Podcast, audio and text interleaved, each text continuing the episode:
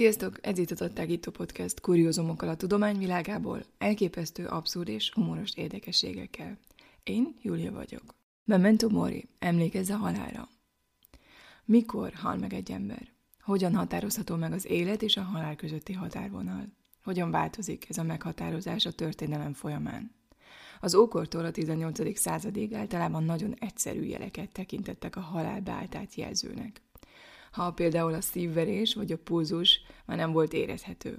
A 18. század második felében szinte járványszerűen fellángolt az emberiség egyik nagy félelme, egy ősi félelem az élve eltemetéstől. Az új tudományos eredmények és technikai vívmányok megingatták az élet és a halál közötti határvonallal kapcsolatos régi bizonyosságokat, és ezt követte a köztes állapotról, a látszólagos halálról, a tetsz halálról szóló vita, ami messze túlmutatott a szakmai körökön. A tudomány 1750 körül kezdett el kételkedni a halál egyértelműségében. Az orvosok és a természettudósok újra és újra megpróbálták megrajzolni az élet és a halál közti határt. Az egyik fő kérdés az volt, hogy hogyan lehetne a tetszhalottakat életre kelteni. E célra használtak beöntést, végeztek érvágásokat, fülbe trombitáltak, de voltak azért brutálisabb módszerek is, mint például, hogy szögéket vertek az új körmei alá, sőt, még koponyafúrásokat is végeztek. Az akkori kutatók azt is ki akarták deríteni, hogy az élet szikrája úgymond meggyújtható-e elektromossággal. Ezért például áramot vezettek akasztott emberekbe. Ha azonban valaki abszolút biztosra akart menni, hogy holtan kerül a föld alá, az utolsó dologhoz fordulhatott. Rendelkezésére állt a szívszúrás, Herzstich vagy Wiener Herzstich metóda, amely szokás a 18. századból származik. Erre a célra egy enyhén ívelt, speciális kést is kifejlesztettek, az Instagram oldalon megnézheted. Akár fennforgott a tetszhalál esete, akár nem, a szívszúrás után biztosan halott vagy, amikor a kopósódra rácsavarozzák a fedelet. Bécsben egyébként, és ez nem vicc, az állami temetkezési vállalat ma 300 eurót kér el a szívszúrásért. Ez a szolgáltatás, amelyet régebben biztosan gyakrabban rendeltek meg, még mindig hivatalosan szerepel a temetkezési vállalat katalógusában. Egy befolyásos orvost, Christoph Wilhelm Hufelandot, akinek paciensei közé olyan szellemi óriások tartoztak, mint Goethe, Schiller és Herder, 1785 körül egyre jobban foglalkoztatták a halál lehetőségei, és egyre inkább meg volt győződve arról, hogy csak az idő képes láthatóvá tenni a különbséget az élet és a halál között. Hofelandot az életerő elmélete miatt a vitalizmus képviselőjeként tartják számon. A vitalizmus egy olyan gyűjtő fogalom, amely minden élőlény alapjául egyfajta életerőt vagy egy különleges életanyagot feltételez, valamint hangsúlyozza a szerves és a szervetlen közötti lényegi különbséget. Ennek megfelelően Hofeland olyan halottos házak építését szorgalmazta, amelyben megvárták a holtestek felbomlását. Ezekben a feltételezett halottakat kiterítették, hogy bevárják a halál egyértelmű jeleit. Ezek a létesítmények azonban nem azonosak a mai halottas házakkal, teljesen más volt a funkciójuk. Az egyik ilyen első kegyeleti ház Münchenben épült, ahol az Edlinger Tóa előtti temetőben 1791-ben átalakítottak egy Pine House-t, azaz csontházat. A csontház, vagy osszárium, vagy csontkamra a középkorban a temetőkben emelt kisebb kápolnaszerű épület volt, amelybe új sírok ásása alkalmával a temető megszentelt földjében talált csontokat rakták, és néha csak hányták. A csontházak egyik oldala gyakran sok apró nyílással volt átlyukasztva, hogy a belsőkben levő csontokat látni lehessen kívülről de vissza a kegyeleti házhoz Münchenbe. 30 évvel később a város új kegyházat kapott, amelyet egy sekresti és felügyelt, aki segítőivel éjjel-nappal őrizte a holtesteket, hogy egyetlen életjelet se hagyjanak figyelmen kívül. 1863-ban a Bedekka úti könyv ezt a helyet látványosságként, sőt úti célként ajánlja.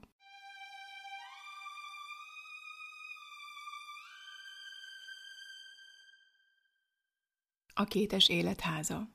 Az első igazi halottas ház Weimarban, Jakobskirchhofban épült 1792-ben. A VT Dubi Asylum, azaz a kétes életháza néven. A széles körű bizonytalanság egyébként érdekes módon kreatív impulzust váltott ki. Az írók és a költők is intenzíven foglalkoztak a témával. Edgar Allan Poe különösen lenyűgöző módon írja le a tetsz haláltól való félelmét, de mégis talán Mark Twain írja le a hullaházak hangulatát a legérzékletesebben. 1878 őszén Münchenben töltött egy kis időt, és kíváncsiságból ezt a helyet is felkereste. Idézek tőle. Borzalmas hely.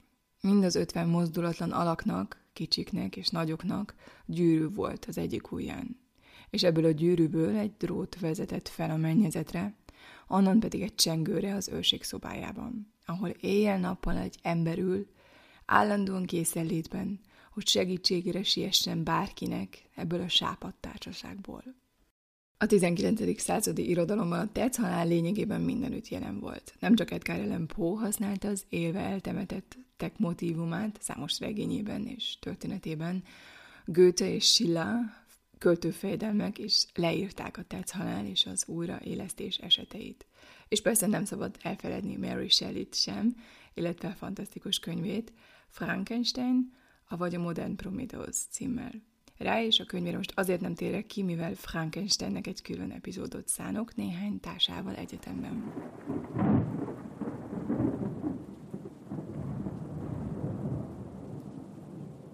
Koporsó stílusok Az újságokban és a regényekben megjelent horrorisztikus beszámolók miatt egyre nagyobb lett a félelem a túlkorai temetéstől. A tetsz halál mélyen felkavaró problematikája nem csak az orvostudományt, és a tudományt ösztönözte bizarr kísérletekre, de a szkeptikus feltalálókat is mentőeszközök megalkotására késztette. A feltalálók ügyködni kezdtek. Kísérleteket végeztek az elektromossággal, és egyfajta kezdetleges jelző vagy riasztó berendezéseket építettek a sírokhoz és a koporsókhoz. A 19. században egész Németországban biztonsági koporsókat barkácsoltak. Ezek közül több mint 30 szabadalmaztatott. Elvileg arra rendeltettek, hogy elvegyék az emberektől az élve eltemetéstől való félelmet, és vészhelyzetben gondoskodjanak a megmentésükről. Mindegyik a maga módján. Egyesek azt követelték, hogy minden koporsóba helyezzenek egy fejszét, vagy egy ásót, hogy a tetszholtak kiáshassák magukat. Még egyfajta légkondicionálóval ellátott koporsót és petárdák kilövésére szolgáló indító állványt is feltaláltak. A probléma nyilván csak az, hogy a legtöbb ilyen koporsót soha nem építettek meg. A szerkezetek túl bonyolultak voltak, a föld alatt egy öntudatlanságból ébredő ember valószínű sose tudná őket működtetni. Egy hatalmas méretű ablakkal ellátott koporsót is terveztek, és 1794-ben szabadalmaztatták is. Bár ez sem épült meg soha, mégis bekerült a köztudatba. Egy mesén keresztül, amelyet mindannyian ismerünk. Rájöttél? ablak a koporsón, üvegkoporsó, hófehérke. Amikor a Grimm testvérek 1812-ben felvették a mesét a gyűjteményükbe, az élve eltemetéstől való félelem elérte a tetőfokát. Hófehérke meséje ezt a félelmet tükrözi. Valójában ő is csak látszólag volt halott. Az üvegkoporsóban tér vissza az életbe. Hosszú időbe telt, mire a hisztéria végre alább hagyott. 1898-ban a Müncheni magisztrátus eltávolította a hullaházakból az úgynevezett riasztóberendezéseket. A hullaházakat fokozatosan modern, halottas házakká alakították át. A tetsz haláltól való félelem az állam részéről most már lezártnak volt tekintendő.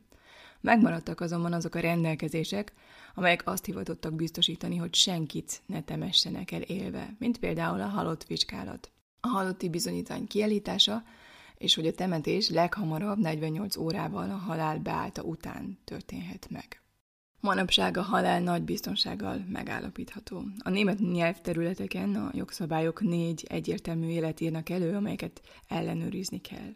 A halál után 20-60 perccel a hullafoltok válnak láthatóvá a bőr elszíneződése formájában. A második egyértelmű jel a hullamerevség, amely 2-4 órával a halál beállta után jelentkezik. Az oszlás kezdete a harmadik indikátor, végül negyediként az élettel összeegyeztethetetlen sérülések, mint például a levágott fej, amely alapvetően kizárja az életképességet. A boncolás során mindig ellenőrzik a halál ezen jeleit, és csak akkor állítható ki a halotti bizonyítvány, ha a jelek egyértelműek. A sürgőségi orvosoknak EKG-t is el kell végezniük, és ellenőrizniük kell, hogy a szívhangok 30 percig teljesen hiányoznak-e. A temetkezési törvény egyébként azt is előírja, hogy az elhundat legkorábban 48 órával a halál megállapítását követően lehet eltemetni. Ez további biztosítékot jelent, mivel a temetkezési vállalkozó legkésőbb ez idő alatt észlelni az esetleges életjeleket. Ha a holtestet elhamvasztják, egy második boncolási vizsgálatra is szükség van, mivel bűneset esetén a bizonyítékok a hamvasztás során végleg megsemmisülnek. A mai holtestek hűtőkamrájának mindegyikében megtalálható egy lapocska, amin ez áll kijárat, és egy kilincsel nyitható ajtóra van rögzítve. Jobb félni, mint megijedni. A viktoriánusok és a halál. Benjamin Franklin mondta, ebben a világban semmi sem mondható biztosnak, kivéve a halált és az adókat. Nos, néhány embernek sikerül kibújni az adófizetés alól, de a halál továbbra se kerülhető el. És nincs még egy olyan időszak, amelyben jobban tervezték, félték, sőt ünnepelték volna a halált, mint a viktoriánus korban. Első pillantásra a 19. századi gyászszokások és a halállal kapcsolatos hagyományok talán nagyon hátborzongatónak vagy tiszteletlennek tűnhetnek. Ma már egészen másképp látjuk a halált és a haldoklást, mint 100-150 évvel ezelőtt. Ez fontos ahhoz, hogy megértsük a múltbeli szokásokat. Kezdjük a babonákkal. Valahogy úgy tűnik, hogy a halál nagyon is szerves része volt az életnek a viktoriánusok számára. Mi sem mutatja ezt jobban, mint a rengeteg babona, ami az a halálhoz és a rossz ómenekhez kapcsolódik. Következzen néhány ezek közül. Szerencsétlenség közeleg, ha szembe találkozol egy temetési menettel. Fordulj azonnal vissza. Állíts meg az órát abban a szobában, ahol valaki meghalt, különben valami szörnyű dolog fog történni. Ha a temetés után mennydörgés hallatszik, az azt jelenti, hogy az elhunyt lelke a mennybe jutott. Ha az elhunyt jó életet élt, sírján virágok nyílnak. Ha gonosz volt, csak gyomok nőnek. Ha rózsát szagolgat, amikor senki nincs a közelben, valaki meg fog halni. Ha álmodban látod saját magad, a halálod már közeledik. Ha egy veréb az zongorára esik, valaki meghal a háztartásban. Ha egy kép leesik a falról, valaki, akit ismersz, meghal. Ha csak egyetlen hóvirág nő a kertben, kitalálod, ez is a halált jósolja. A korszak extravagáns és excesszív gyászidőszakokra és temetésekre való hajlama Viktória királynőre nyúlik vissza, aki férje, Albert Herceg 1861-ben bekövetkezett halála után 40 évig, egészen saját haláláig csak gyászruhát viselt, ami még viktoriánus mércével is mérve is extrém volt. A herceg hálószobájában például továbbra is rendszeresen cseréltette az árneműt és a törölközőket, és reggelente forró vizet vitetett be. Amikor Albert meghalt, az egész ország gyászolt Viktóriával együtt, és Viktória el is várta ezt. A gyász nyilvános volt, minden és mindenki részt vett benne, mert a halál még nem volt tabu téma. Amikor valaki meghalt, az első dolog, amit tenni kellett a család és a barátok és a szomszédok tájékoztatása után, a házban levő összes bibliát fekete kendőbe burkolták, a tükröket letakarták, és fekete gyászszalagokat kötöttek a használati tárgyakra. A gyásznak volt egy nagyon divatos vonatkozása is, mármint nyilván azoknak, akik ezt ki tudták fizetni. Mivel a gyászruhákat a gyász egyik legfontosabb kifejező eszközének tekintették, különösen a felsőbb osztályok. A gyászruhára vonatkozó szobályok olyan bonyolultak voltak, hogy külön útmutatókat és szakkönyveket írtak és árultak. A gyerekek nem viseltek gyászruhát, bár a kislányok néha hófehér ruhát viseltek, és a csecsemők ruhájára fekete szalakot tűztek. Ahogy azt el lehet képzelni, a gyászruhákra szakosodott üzletek ilyen nagy forgalmat bonyolítottak le ezekkel a matt, fekete ruhákkal, kalapokkal, fátylakkal, szalagokkal, masnikkal, kesztyűkkel és kendőkkel. Az üzlet különösen jól ment, mert úgy vélték, hogy bal szerencsét hoz, ha a gyászruhákat a gyász időszak után megtartják. Így azok, akik megengedhették maguknak, a gyászidőszak után elajándékozták a ruhákat, és újakat vásároltak, amikor újra szükségessé váltak. A viktoriánus Londonban például a Regent Streeten Jace boltja volt az első számú cím, aki adott magára, ott vásárolta a gyászruházatát. Díszek a holtak hajából. A hajból készült ékszerek nagyon elterjedtek voltak, és nem csak a szeretett személy fürtjével díszített medálok formájában, mint amilyet Viktória királynő is viselt. Ez lehetett egy brós vagy medál is, amelynek a közepén a hajszálak mintába voltak rendezve. Néha az elhunyt hajából karkötők is készültek. De nem csak a hajból készült ékszerek voltak trendiek, az is népszerű volt, hogy az elhunyt haját egy párnára vagy valamely ruhadarabra hímezték. Ezek a szokások a 18. század közepén végén terjedtek el Európában, és aztán a polgárháború idején az Egyesült Államokba is eljutottak, ahol a halottak hajából és drótból bonyolult koszorúkat fontak. Néha azonban élő és halott emberek haját is felhasználták, és egyfajta családfát szőttek belőlük. Sőt, ritka esetekben rokonaik haját diorámákba is szőtték. A Brooklyni Morbid Anatómiai Múzeum gyűjteményében például van egy emberi hajjal készült temetői dioráma. A halott fotózás felkavaró művészete. A szeretteikről a haláluk után készült fényképek számunkra talán morbidnak tűnhetnek. A viktoriánus Angliában azonban a képek a halottakról való megemlékezés és a gyász élességének tompítása érdekében készültek. Az egyszerre nyugtalanító és furcsán megható képeken családok pózolnak a halottakkal, csecsemők látszólag alszanak, elszomorodott fiatal hölgyek dőlnek elegánsan hátra, miközben a betegség nem csak az életüket vette el, hanem valahogy kísérteties módon a szépségüket is növelte. A viktoriánus életet áthatotta a halál. Járványok, mint a diftéria, a tífusz és a kolera sújtották az országot, és Viktória királynő úgymond divatba hozta a gyászolást. A memento mori, szó szerint emlékez, hogy meg kell halnod, csöcsebecséknek számos formája volt, és már jóval a viktoriánus kor előtt is léteztek. De közülük a legnépszerűbbé a memento mori dagerotípiák és fotók váltak. Gyakori volt, hogy a családoknak sok gyerekük volt, és az is, hogy a gyerekek az ötödik születésnapjuk előtt meghaltak. Egyes halott fotók nem csak az elhuntat ábrázolták, hanem az egész gyászoló családot. Első pillantáson nem mindig lehet megállapítani, hogy ki a halott a fotón. A halálesetek gyakran otthon történtek. Nem sokkal később egy portrékészítő jött a házhoz, a fényképészeti felszerelésével, hogy megörökítse az elhundat. Amíg a fotós megérkezésére vártak, a család többi tagja sietve végigjárt a házat, behúzták a függönyöket, letakartak minden tükröt, hogy az elhunyt lelke ne ragadjon örökre benne.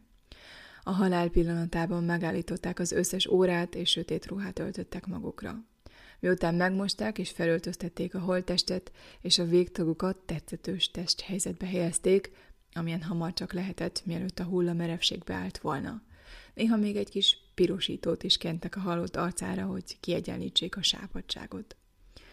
Nem voltak látható sebek a kerub gyerekeken és a szűzies fiatal nőkön, akiket a tüdővész, a tífusz, a kolera, a skallát és a kanyaró sújtott, olyan betegségek, amelyek évekig tomboltak a viktoriánus Nagy-Britanniában. A hosszú, több perces expozíciós idő a fényképezés során azt jelentette, hogy a halottak gyakran élesebbnek látszanak ezeken a képeken, mint a kisé elmosódott élők. Az életnek ez a maszkírozása számunkra talán hátborzongatónak tűnik, de az akkori emberek számára talán ez volt az első és egyetlen lehetőség arra, hogy valósághű kép maradjon a meghalt szeretett személy után. Mivel a fényképek nagyon sokba kerültek, gyakran nem léteztek fotók az elhunytról életében. Így a halottról készült kép volt az egyetlen módja annak, hogy emlékezzenek arra, hogy hogyan nézett ki a szeretett személy. Ezért készültek ezek a halál utáni fényképek, hogy megörökítsék az elhunyt makulátlan mozdulatlanságát a bomlás kezdete előtt.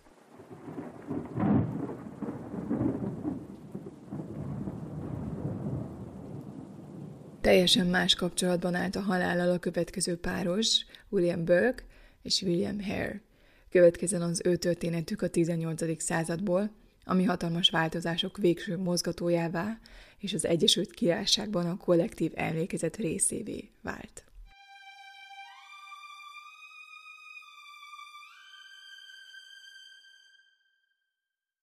...1829. január 28-ai jéghideg nap volt Edinburghben de már a reggeli órákban a félváros talpon volt, jó néhányan még néhány silinget is fizettek, hogy a térhez közeli házak egyikéből jó kilátásuk legyen. Mert ez a nap egészen különleges volt. William Burke-nek ma meg kellett halnia. A tömegben alig lehetett olyan embert találni, aki ezt ne helyeselte, sőt, követelte volna. A téren moraj hullámzott. Sokan hangot adtak felháborodásuknak, hangosan kiabáltak, káromkodtak. Az akasztófa körül különösen nagy volt a tömeg, és voltak, akik rohadt gyümölcsöt, sőt köveket is hoztak, hogy még egyszer utoljára megmutassák a delikvensnek, hogy mit gondolnak róla. Amikor eljött az idő, néhány rendőr jelent meg a férfival. A tömeg moraja felerősödött. Egy közeli kocsmáros odaadta neki a hagyományos utolsó cseppet, egy pohár pálinkát, majd a delikvenst felvezették az akasztófához. Bölköt a bámészkodók dühe fogadta, ami csak akkor csillapodott kisé, amikor megjelent a hóhér. Bölk maga viszonylag nyugodt maradt. A lelkész még egyszer odalépett Bölkhöz, majd csend lett. A végrehajtás gyors volt. Egy rövid lökés a hóhértől, Burke leesett. A tömeg felüvöltött, tapsolt. Burke azonnal meghalt. A hóhér helyesen számította ki az ohanás magasságát. Állítólag voltak emberek, akik pontosan hallották, hogyan tört el ennek a szörnyetegnek a nyaka, Néhányan azzal dicsekedtek, hogy még azt is látták, amint a lelke a legmélyebb pokolba suhant. Burke büntetése azonban nem ért véget a kivégzéssel. De erről majd kicsit később. De ki volt ez a férfi, akit a kollektív gyűlölet ilyen megnyilvánulása kísért az utolsó perceiben? William Burke Schuster Írországban született. Feleségét és két gyermekét hátrahagyva Angliába ment munkát keresni. Többféle mesterséggel is foglalkozott, és állandó bélőként William Hare és felesége panziójában lakott.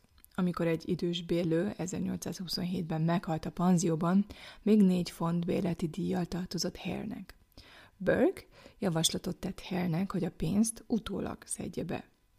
Ezért ők ketten kivették a holttestet a koporsóból, amit aztán megtöltöttek fa forgáccsal, hogy súlya legyen, Burke pedig körbejárta a várost potenciális vevők után. Akkoriban nagy volt a kereslet a holttestek iránt. Az anatómiát tanító professzorok versengtek egymással. Egyikük, dr.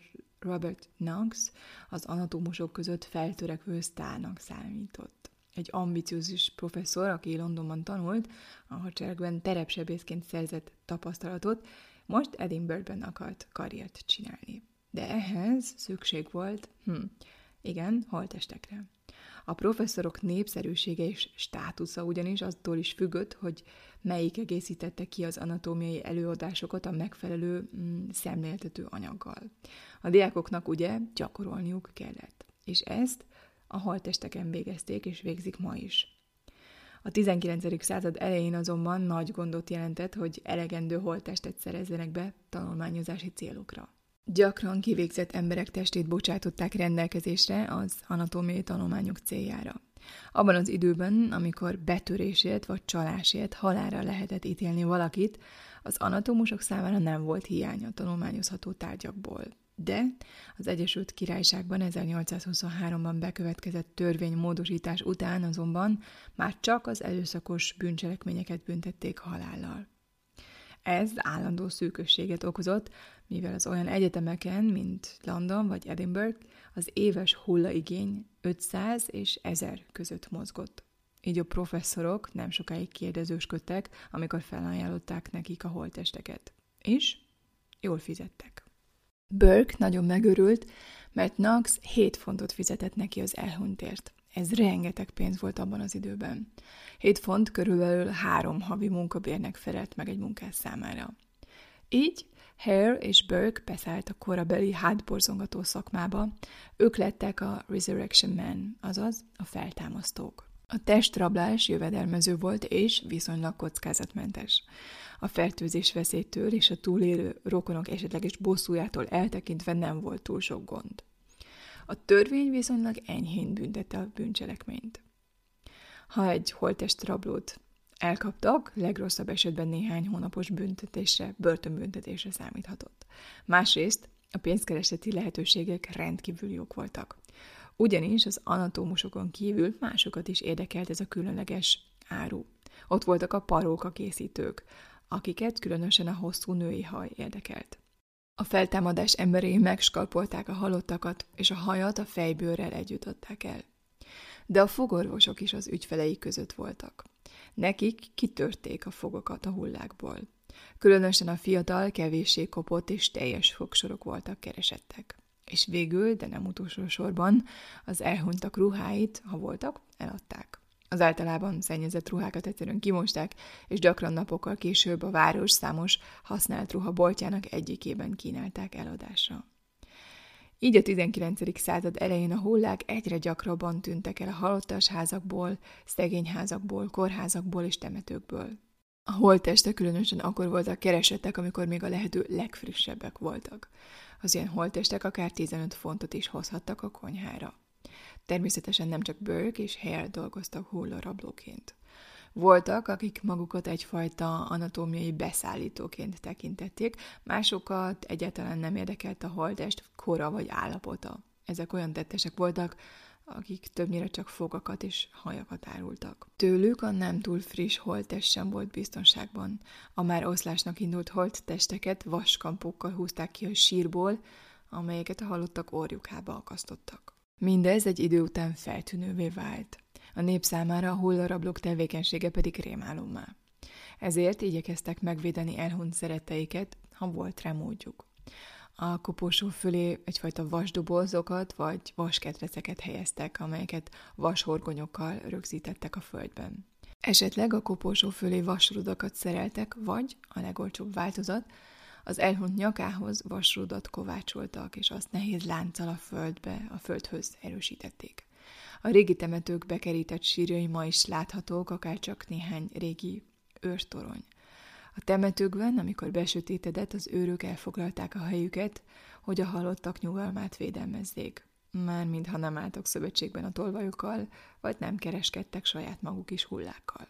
A halott emberi testekkel való kereskedelem akkor talán egyik legjövedelmezőbb iparágává fejlődött. 1780 és 1820 között egy holtest piaci értéke Londonban mintegy 1500% kal emelkedett. Számítások szerint egy sikeres hullarabló körülbelül 20-szor annyit keresett, mint egy segédmunkás, és legalább 10 annyit, mint egy tengerész. Burke és Hare jól kerestek, de a sírrablás szezonja, ha szabad így fogalmaznom, általában az év hidegebb hónapjaiban, októbertől áprilisig tartott. Ekkor azonban már másfelé is nézegettek bőrkék. Ekkora már megérett az az ötlet, hogyan szállíthassanak további, immáron nagyon friss holttesteket. A letartóztatása után tett vallomásában Hare pontosan leírta, hogyan jártak el, ezért tudunk a dolgokról.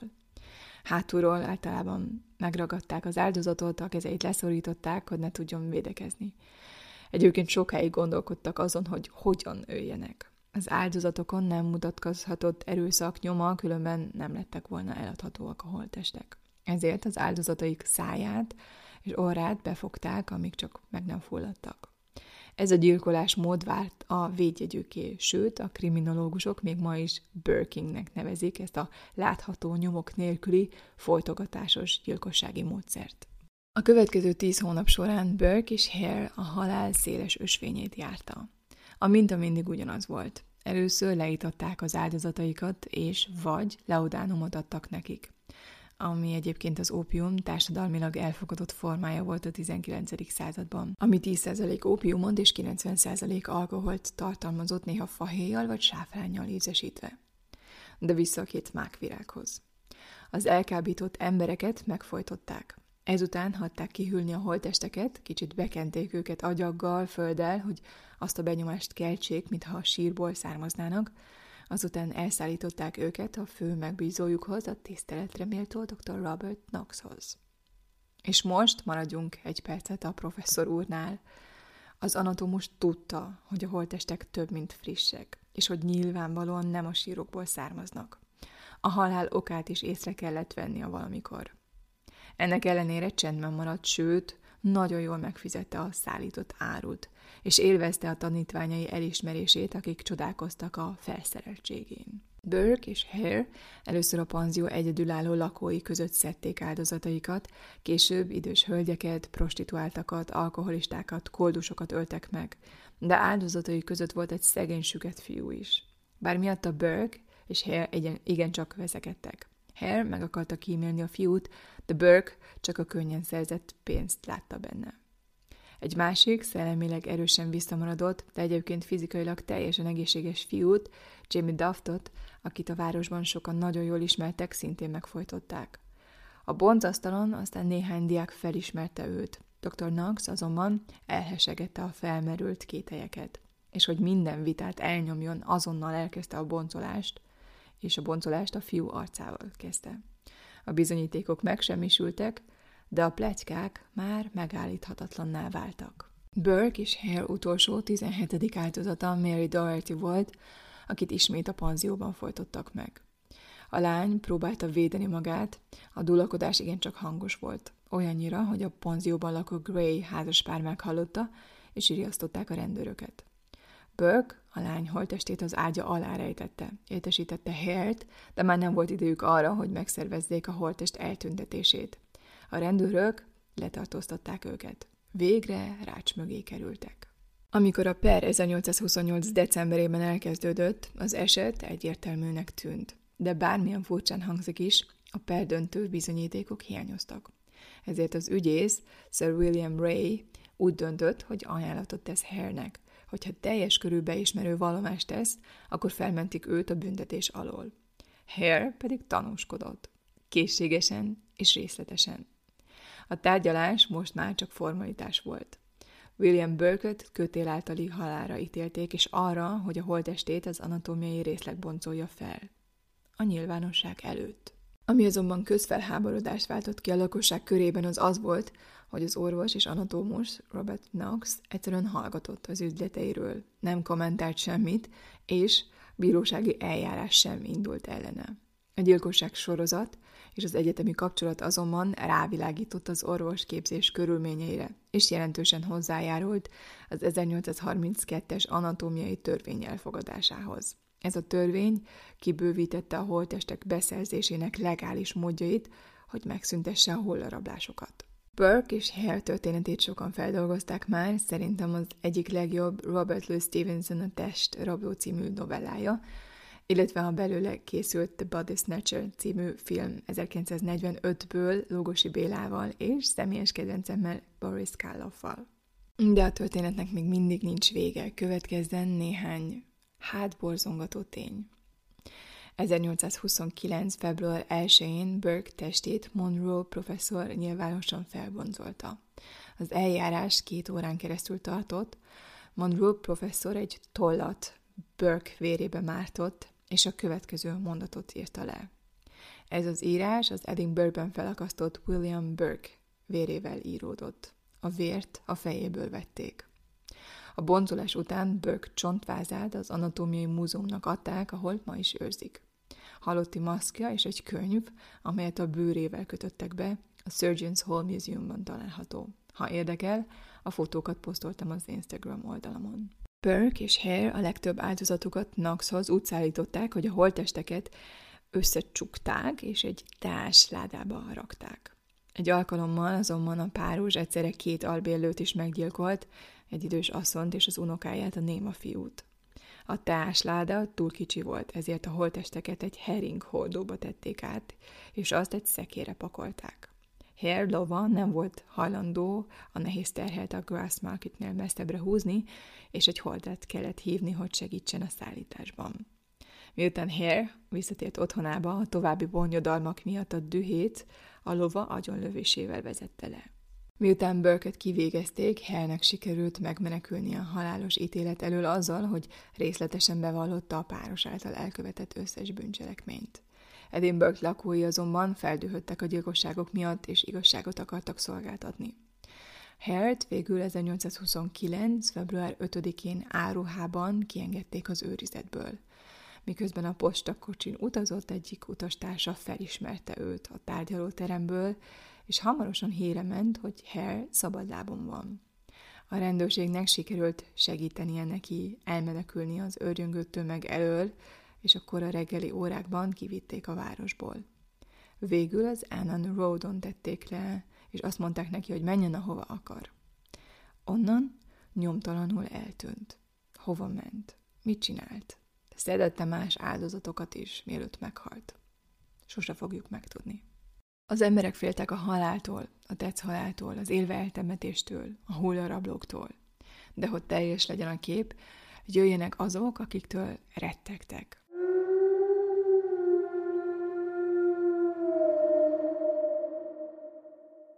Ugorjunk most az Egyesült Királyságból a német nyelvterületekre, illetve az egykori osztrák-magyar monarchia területére. Az éjszaka az egyszerű nép számára tele volt veszélyes lényekkel, ha úgy tetszik, a mai modern vámpírok őseivel. Az éjszaka egyfajta kis testvére a halálnak, amely számtalan természet feletti ártólényt rejtett. Csak néhányat említenék meg ezek közül. Nagyon érdekes, hogy úgy a 14. századig a német nyelvterületeken a történetek segítőkész szellemekről szólnak, akik visszatértek, hogy figyelmeztessék vagy segítsék szeretteiket. A pestis idején azonban a lelkek más formát öltöttek. Átváltoztak videogängersé, akiket talán visszajáróként fordíthatnék. Egyfajta két lábon járó holtakká. Ez az elmozdulás a gonosz szellemek irányába úgy 1300-1400 körül következett be. A Wiedergänger, a visszajáró egyébként általános kifejezés mindenféle halottra, akik vagy a sírból ártanak az élőknek, vagy elhagyják a nyughelyüket, és pusztítást végeznek az emberek között. A visszatérőkbe vetett hit, vagyis az a meggyőződés, hogy félelem, hogy az elhuntak nem maradnak a sírjukban, vagy ártanak az élőknek, olyan régóta kísér az embereket, hogy alig ha lehet visszavezetni a motivumot az eredetéig. És hogy kiválhatod visszajáróvá. Nos, veszélyeztetettek voltak mindazok, akik nem töltötték ki az Isten által kijelölt élettartamot, és akik tiltott öngyilkosság, baleset vagy gyilkosság miatt az idő előtt meghaltak közé tartoztak.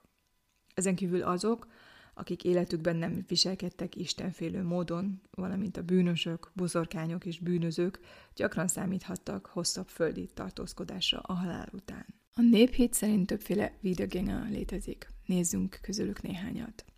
Itt van például a Der Rufa, a hívó, aki testi mi voltában kell fel a sírból. Úgy öli meg az áldozatait, hogy a nevükön szólítja őket.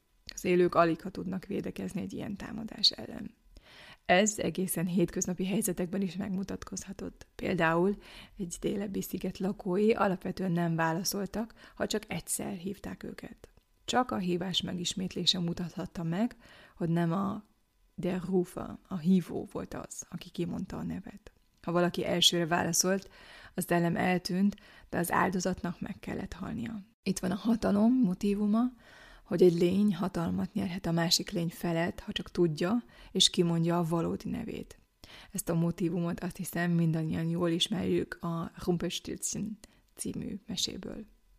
A Der Klopfer, a kopogtató is ártalmatlannak hangzik elsőre, de ugyanolyan halálos, mint a hívó.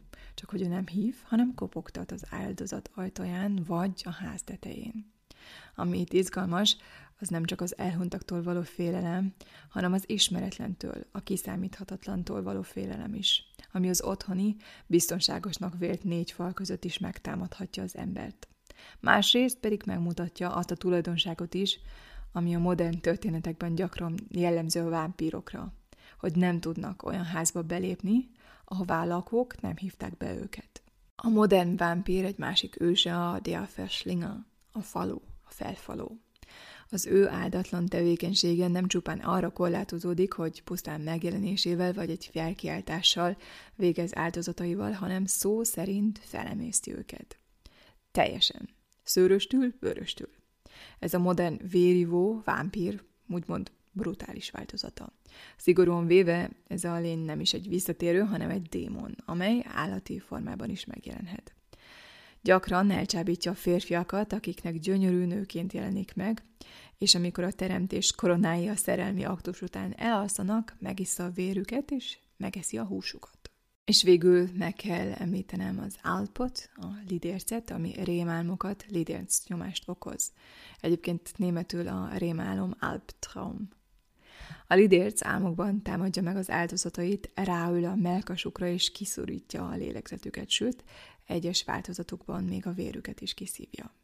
Főszli híres festménye a Nachtma mutatja ezt a motivumot. Az Instagramon posztoltam, ha kíváncsi vagy rá. És végül álljon itt még a Nachzera, azaz a vérszopó, amely feltehetően a sírban oszló holtestek bomlásakor néha hallható cuppogó, csámcsogó hangok magyarázó módjaként született. Ez a visszatérő gyakorlatilag egyáltalán nem mozog. A föld alatt vagy a sírkamrában marad, és a halotti leplét rágja. És amíg ezt teszi, a körülötte levő emberek megbetegszenek, és hamarosan követik őt a halálba. Hogy ezt megakadályozzák, gondoskodni kellett arról, hogy valami más kerüljön a fogai közé. És nem volt ritka, hogy a holttestek szájába köveket, az áll alá föld darabokat vagy fadeszkákat raktak, vagy gondoskodtak arról, hogy a halotti lepel és semmilyen más anyag ne kerülhessen a száj közelébe. És ezzel el is érkeztünk a temetési szertartásokhoz, pontosabban azokhoz a különleges intézkedésekhez, amelyeknek meg kellett akadályozniuk, hogy a halott valami veszélyes dolgot tegyen. Ezek a módszerek vagy arra irányultak, hogy a halottat lefoglalják, például borsószámolással, mivel hogy egy szentségtelen visszajáró sosem jut túl a hármas számon. És újra és újra kell kezdeni az egészet, amikor eléri a Szent Háromság számát. A halott visszatérésétől való félelem nagyon is nyilvánvaló, amikor a halottat az arccal lefelé temették el. Hogy csak mélyebbre ássa magát, amikor esetleg ki akarja magát kaparni a sírból. Vagy ha a holttestet vasszögekkel rögzítették, ha köveket tettek a melkasára, vagy amikor a fejét is levágták és a lábai közé helyezték. Szinte hihetetlen, de még mindig fedeznek fel úgynevezett vámpírtemetőket Európa szerte. Legutóbb 2014-ben a lengyel Dravsko Pomorskiban, ahol egy 285 sírból álló temetőt találtak. Összesen hat vámpír sírral, amelyek jól felismerhetők a halottak nyakára helyezett éles sallókról. Közülük kettőnek ráadásul még az álla is kövekkel volt nehezítve. A képeket megtalálod az Instagram oldalamon. Lehetetlen elképzelni kultúránkat a holtak visszatérésétől való félelem nélkül. A témának számtalan változata létezik, és a divatnak megfelelően mindig új köntösben jelenik meg. De ne felejtsük el a régieket, és ha egy sötét éjszakán egyszer csak meghallod a neved, és tudod, hogy teljesen és tökéletesen egyedül vagy, ne válaszolj.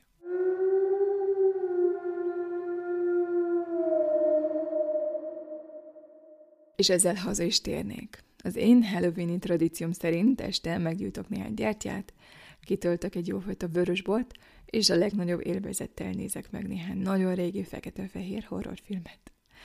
Neked vannak valamilyen tradícióid? Mit csinálsz Halloweenkor? Mindig nagyon örülök néhány visszajelzésnek és kommentnek, és köszönöm a sok-sok üzenetet, amit az Instagramon írtatok.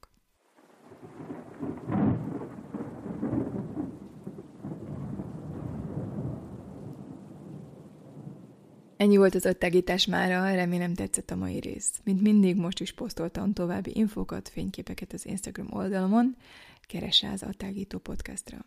Hamarosan újra jelentkezem, addig is. Maradj szkeptikus, maradj kíváncsi.